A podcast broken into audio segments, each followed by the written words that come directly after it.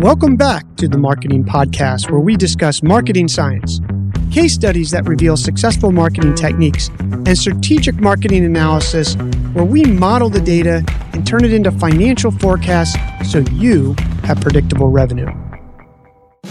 I'm your host, Brandon White, and this is Marketing.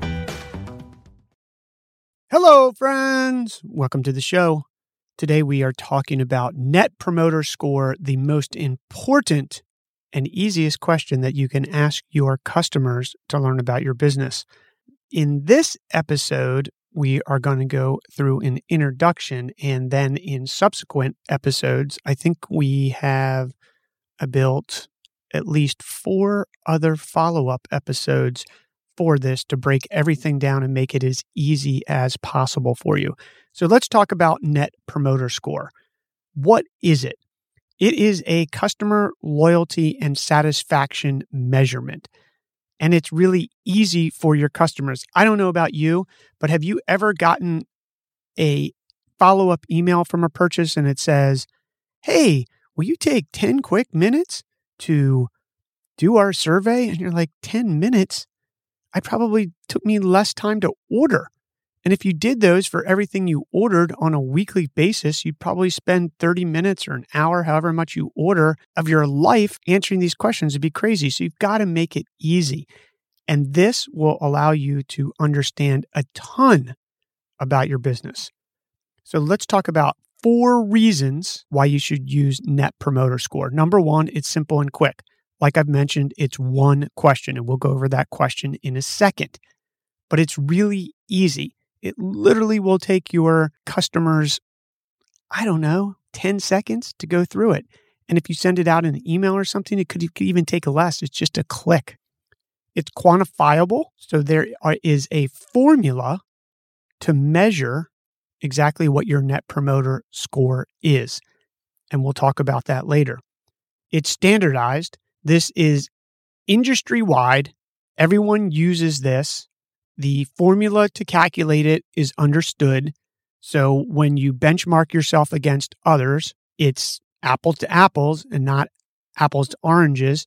I don't know about you, but sometimes you get these scores from someone and then you're trying to compare it to something that you've done in some survey or some whatever that canvassing your customers and you really can't tell where you sit. You're sort of like, well, it's kind of the same, but not.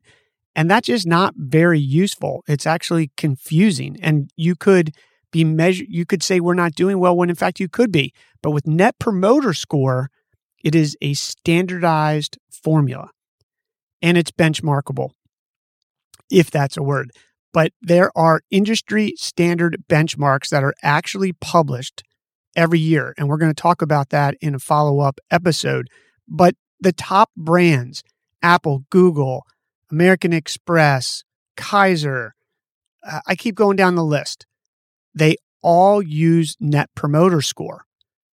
So now you can see not only people in your industry, you can see the average across everyone, and then you can slice and dice it in a ton of different ways. So that's the four cool things about Net Promoter Score. This simple one question is simple and quick, quantifiable, standardized, and it has benchmarks. So, what is it? The one question is this How likely are you to recommend our product, service, or company to a friend or colleague? And you rate that on a scale from one to 10, one being not likely, 10 being extremely likely. And that's it.